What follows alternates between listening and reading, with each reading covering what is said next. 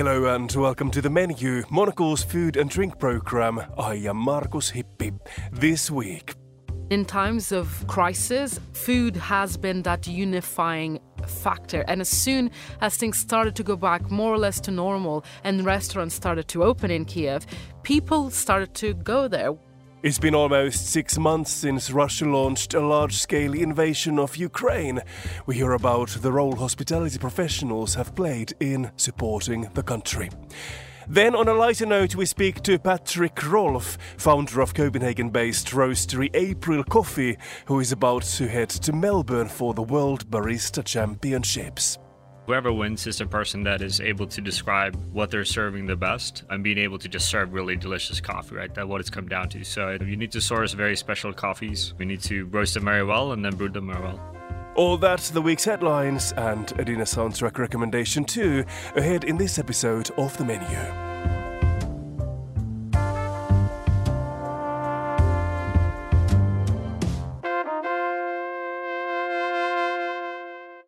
A country fighting back Russia's invasion, Ukraine has been dominating headlines for most of this year, recently also because of concerns about what the war will do to the planet's food security.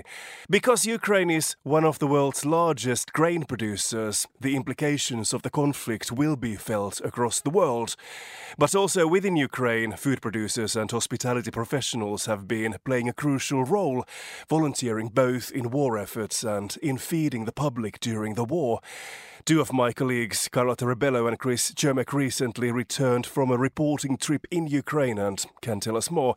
Carlotta and Chris, you travelled around the country for quite a few days. Could you tell us more about these efforts by hospitality professionals, for example?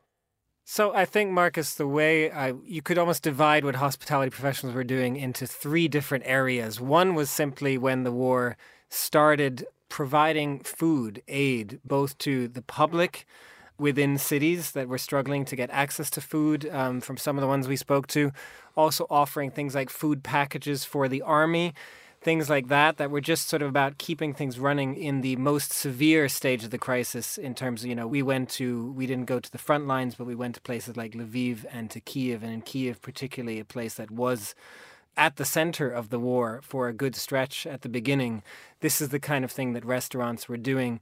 Then as the war has evolved, when we were there, a lot of these groups were simply working on volunteer efforts. And so that was another aspect of the shift, if you will, that locals were doing, raising money for the army by simply doing events, doing things for the public in order to raise money, selling food, having special events for the public. And then the third aspect of it I think that I would talk about is just helping Kyiv and places like that get on with life, you know, get on with the normality of life. That was, I think, a key aspect. It really was for me, having been, you know, in Ukraine just before the war and then coming back.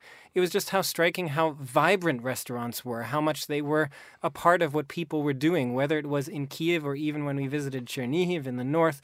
They were just a key part of life. People were out in cafes. They were, it was part of, you know, having a good time, having some sense of normality despite the war going on around them. How visible was World Central Kitchen, a non-profit organisation founded by the top chef Jose Andres? It was quite visible. In more than a couple of occasions, we saw the professionals, the tents with the big logo of the World Central Kitchen available. Uh, we, you would see it around. For example, even before we got into Ukraine, Chris and I obviously were doing the trip in reverse to what a lot of Ukrainians have done. We were getting into the country when the majority over the past few months has been trying to leave.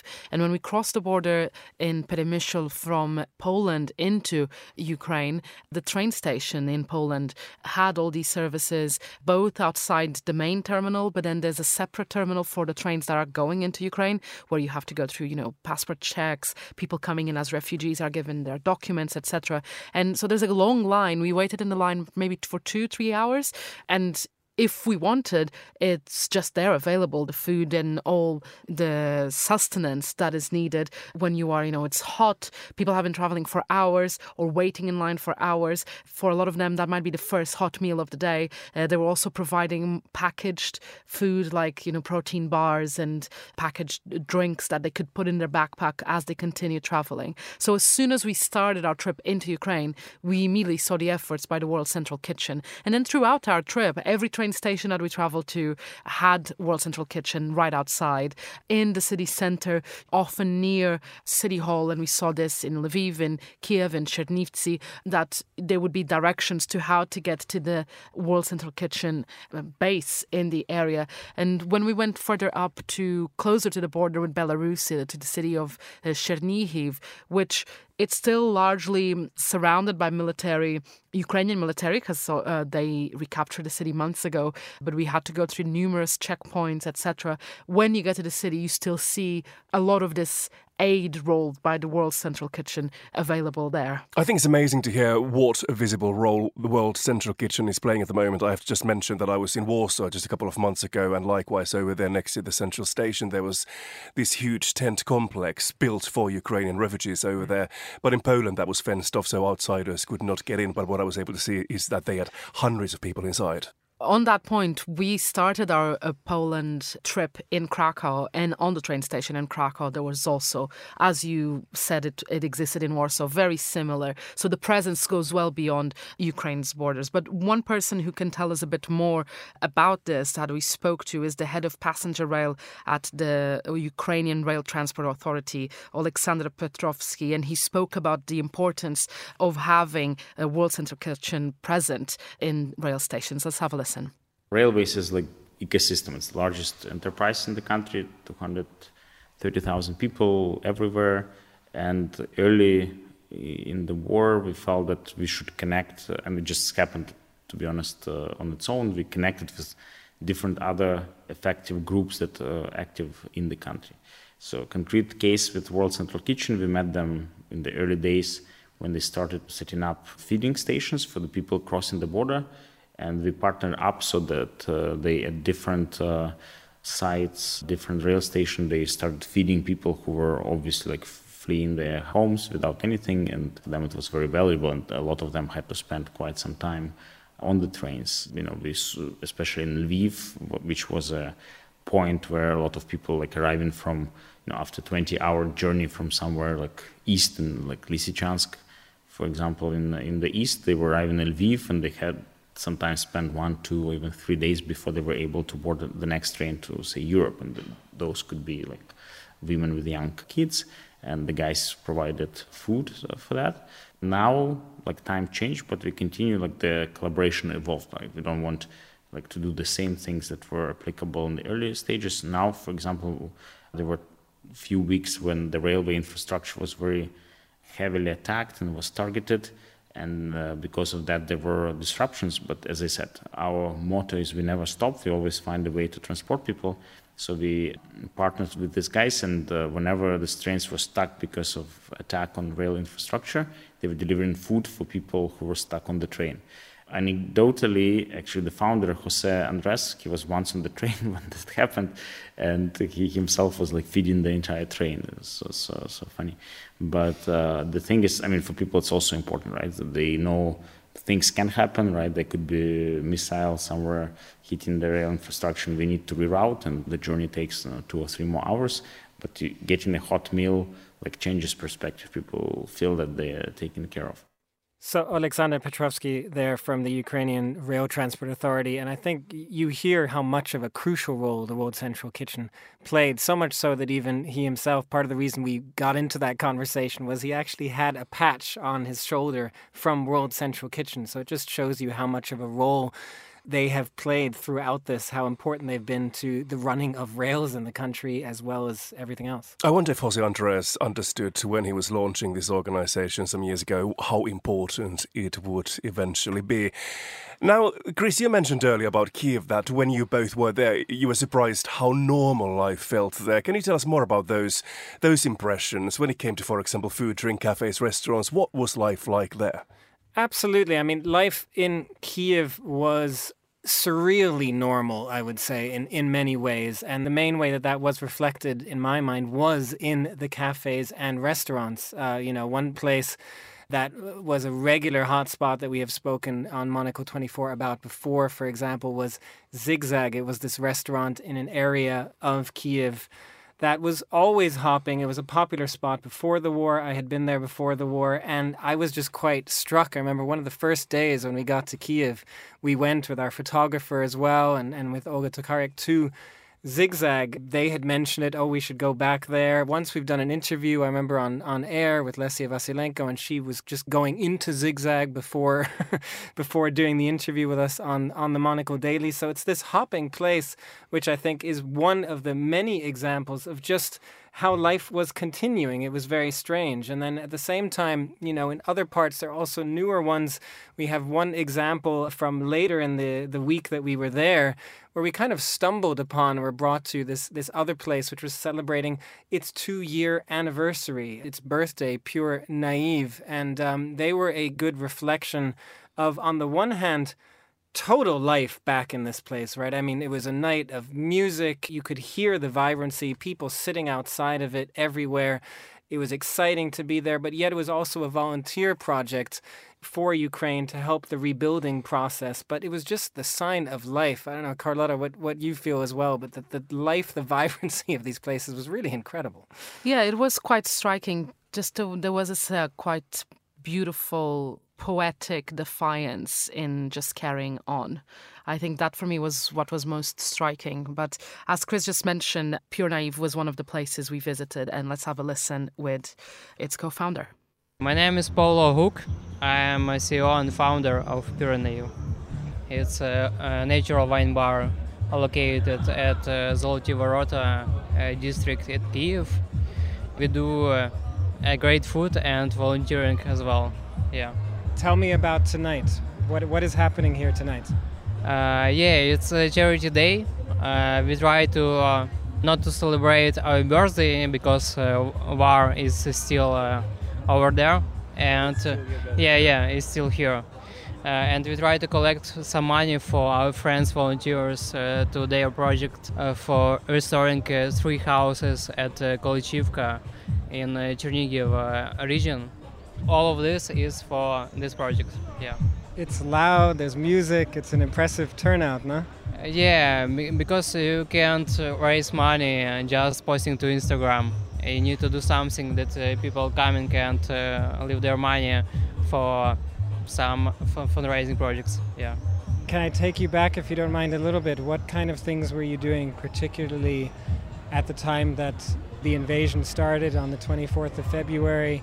You had so many volunteers here, it seems like. What what kind of projects were you doing then? Yeah, on the first of March, we start to prepare food for Z S U, and we prepare around uh, sixty thousand uh, portions from the start of the war, and, and deliver uh, around five hundred uh, packages for people in the Kyiv and Chernihiv region.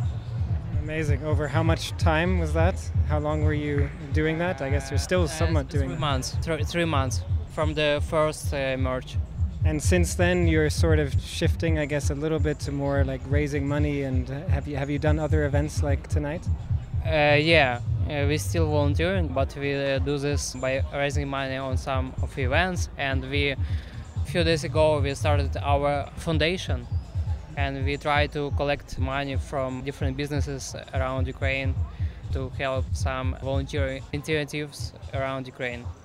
And tell me a little about the other side, if I could ask. The, the food, the wine that you serve here, where, where does it come from? What kind of food and wine do you serve? Yeah, we work mostly with the natural wine from the small vineyards and small wineries around Europe. And we prepare seasonal food with some French style.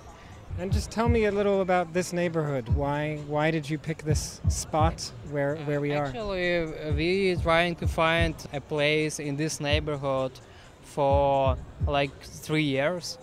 Yeah, because we like the vibe and people are gathering around this uh, neighborhood. Yeah, it's like artists, designers, uh, Uh, programmers and uh, some engineers, most of them are open-minded for a lot of experiences. And we just want to create a place that uh, feels safe and supportive for them. And just finally, could I ask, maybe it's always a strange question, but how how normal does it feel right now? It's feel normal and awful in the same time, because you need to continue your normal life, but uh, there is a war around everywhere, and anytime you can't uh, saw a rocket or something from uh, coming from the fall, and, and this is crazy. But uh, we need to still uh, continue our work and need to uh, continue our life. Pavlo Huk, co-founder of Pure Naive there. I'm wondering what happened later that evening. How was the curfew being felt in Kyiv? So that's the thing that's interesting about this interview. You heard the music, you heard the people, it was buzzing, it was packed, but it was early because there's a curfew in place. The curfew is from eleven, but it means most places stop selling drinks and food from nine, more or less, because even the staff needs to get home, and properly closes at ten. Maybe supermarkets might be open until ten fifteen, ten twenty if the owners live close by, but by ten thirty, the city is gone. So this interview was recorded, I guess, around eight p.m. or so. And almost as a sign of things going back to normal, it ended with the police being called because neighbors were complaining about the noise. And we were speaking to Pavlo and to other of the members of the team of Pure Naive about how, for them, it's almost like there's no bigger sign that things are back to normal when you have neighbors complaining about noise, despite the curfew and despite that it was a Friday night and quite early. It's important to, you know, I know he mentioned that in the interview, but this was a combination of their two-year anniversary along with an event where one hundred percent of all money would mm. go to rebuilding and to the armed forces, not even just a part of it, all the money raised. So that was even more of a reason to have people there. And everything was settled. That was fine. The police didn't shut down the party. They just turned the music down slightly. But it was quite funny to see that even with all the concerns and everything that's happening and the curfew, there are certain things that do signal normality when it comes to going out and to bars. I'd just add as well, it was interesting that part of this little sign of the tensions, though, at the same time was the fact that apparently one of the things the neighbors said was, like, you are not respecting the war in Ukraine with the party that you were having, not realizing that this was actually literally an event to raise money, as Carlotta was saying, for the war effort. So it does show how the war kind of also plays into that everyday life, even as things are, are getting somewhat back to normal. Absolutely. Just finally, now that you're back in London, do you think this trip in Ukraine taught you something about the importance of not only food, but also the hospitality industry? It definitely highlights how, you know, I think for me, and I, I, it's a difficult comparison to make, but it's a bit of the same lesson that I think cities have been learning since the pandemic, which is the role that the hospitality industry and food can have in bringing people together, in giving you a sense of belonging to a place. It's not just about, you know, the luxurious act of going out. It actually, we know that food is a unifying factor, you know, throwing dinner parties, connecting with friends, sharing conversations at a dinner table. And in times of crisis and of conflict, of course, one being the pandemic and the other being a war, which are very different, but food has been that unifying factor. And as soon as things started to go back more or less to normal and restaurants started to open in Kyiv, people started to go there. We went on one of our dinners with our photographer and our correspondent to Crimean Tatar restaurant in Kyiv, which was, it's the only in the city. The people that are behind the restaurant had become displaced when the annexation of Crimea happened in twenty fourteen. They eventually moved to the capital, started this restaurant, and when everything went into shutdown in Kyiv at the start of the war, they were one of the first places to reopen mm. because they realized it was important to have a place for, you know, emergency workers to go to, officials to go to and eat, journalists to go and eat, because you didn't have places to buy food, so there should be one restaurant. And even and our photographer shared with us the story that as soon as he found out that the restaurant was open, he was there the next day, and for like almost a month, that was where he would go out to eat every day, because it was impossible to have food otherwise. And then you immediately create a sense of community with the other people going there. For me, that was quite an important lesson. We shouldn't underestimate the value of hospitality in times of need. And I would add to that, for, from my perspective, I mean, we all experienced this a bit in the pandemic, right? The importance of restaurants and the hospitality industry. You know, it's something that you only discover, I think, once you miss it for a while, just how important it is in your life, in, in the sense of normalcy that you have in your everyday life. And that was something that I think was reinforced for me in a whole other way, being in Ukraine. You know, we spoke to some people about that daily life, and it was interesting that some people outside of Ukraine, whether it was on social media or other aspects, would question these scenes of normal life in a restaurant, or our photographer for that matter talked about even going for a cycle ride in the city, would question as if as if that somehow meant, well, then the war can't be that serious because you're out there, you're doing your hobbies, you're seeing people, you're eating food.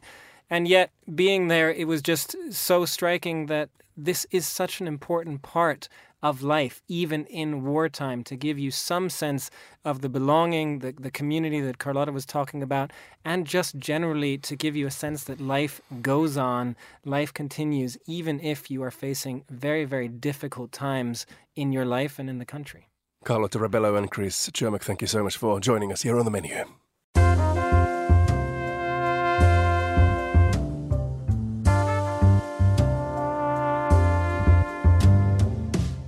Now on a slightly lighter note, let's continue with this week's food and drink headlines. Here is Monocle's Lillian Fawcett. Italy has launched infringement proceedings against Slovenia in a bid to protect the authenticity of Italian balsamic vinegar. The spat got started last year when Slovenia began to apply the label to essentially any wine vinegar mixed with concentrated fruit juice. Italy sees this as a threat to the reputation of its famous, geographically protected Modena balsamic vinegar, and to a market worth one billion euros. A famed Hong Kong dim sum parlour has closed after one hundred four years in operation.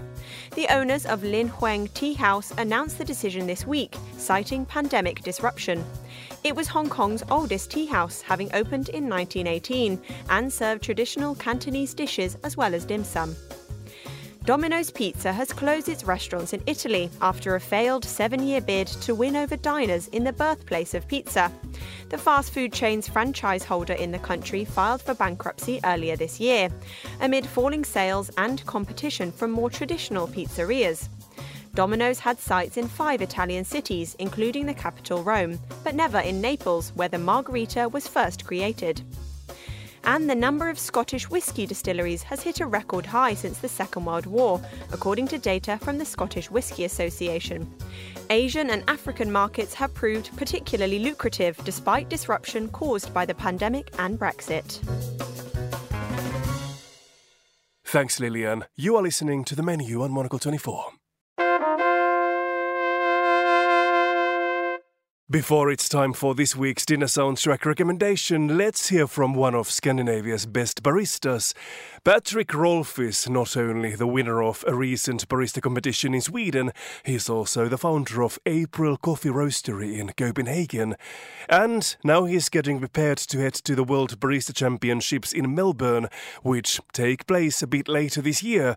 So what did it take to win the title of the best barista in Sweden and to get a ticket to Australia? I spoke to Patrick a bit earlier to find out. I mean, as most countries, there's a lot of practice going on, and then naturally, like, you have to make the tastiest coffee on the day, right? The competition format is pretty simple. We serve a few different courses to four different, what we call sensory judges. And it's basically, you know, whoever wins is the person that is able to describe what they're serving the best and being able to just serve really delicious coffee, right? That's what it's come down to. So you need to source very special coffees. We need to roast them very well and then brew them very well. So after you won in Sweden, you have relocated to Zurich for a bit because you are training for the World Championships that take place in Melbourne a bit later this year. Why Zurich? What do you hope to learn from there?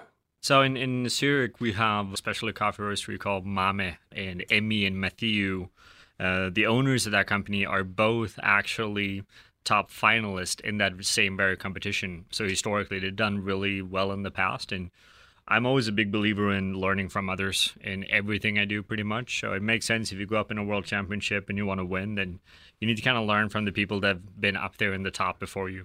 When we talk about those ultimate professionals when it comes to coffee, what kind of things are you talking about? What can they teach you? Do you recognize something that you don't know already you should know by the time you head to Melbourne?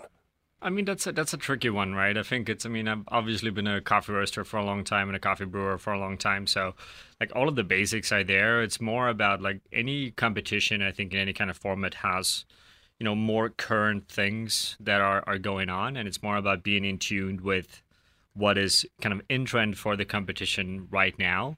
And then always just perspective. One of the challenging things in the competition is that, you know, I'm going to Melbourne, half across the world. I have judges from all over the world tasting the same coffee, all with different backgrounds and experience in terms of taste. So a lot of it is just about taking my coffee basically out on the road and having a lot of people taste it to get perspective and feedback on, you know, how is it actually tasting? Description is a big part of the competition. And then just fine tuning, learning what they've done before me so I can go up and be prepared. There's a lot of small notes, you know, that you don't really think about that you have to consider doing this kind of stuff. What kind of small notes are we talking about? I mean, simple thing. For example, like we, we have a milk course in the competition and I can't really import milk to Australia. That's a little bit difficult. So then I have to figure out how to find the, you know, best milk, process the best milk, source from local farms. There's a lot of small stuff like that, right? And then I'm most likely going to be roasting my coffee locally because there's a, always a challenge with, with bringing your coffee. You don't really want to bring it on a train.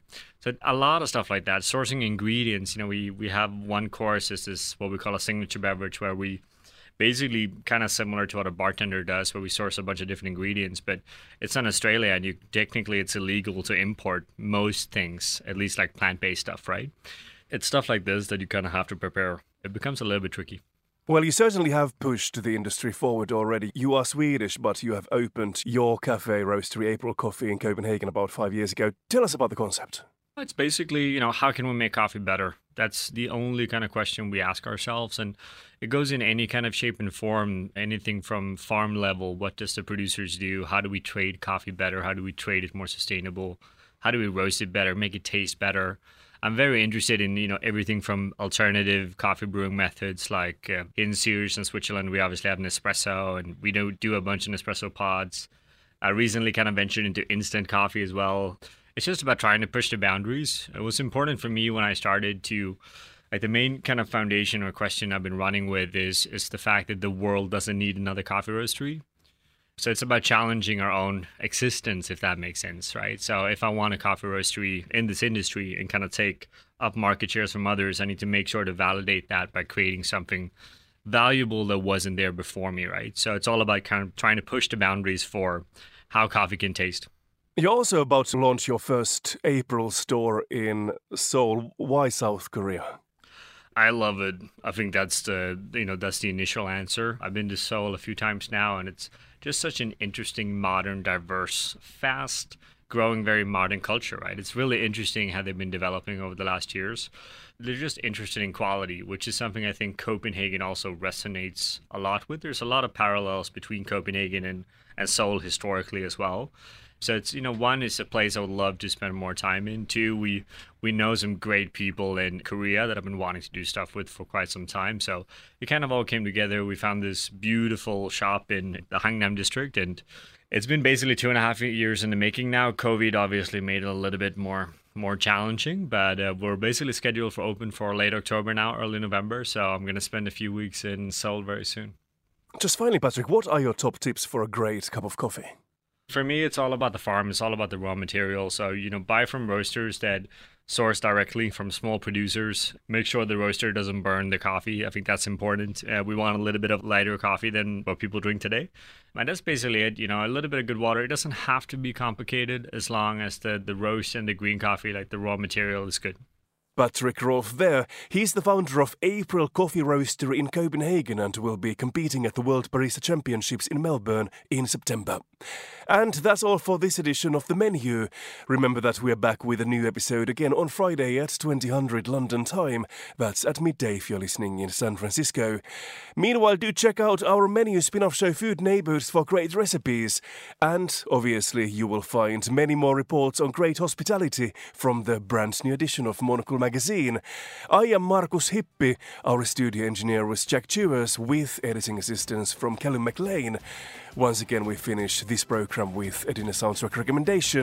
From Ukraine, here is Ruslana with Wild Dancers. Thanks for listening.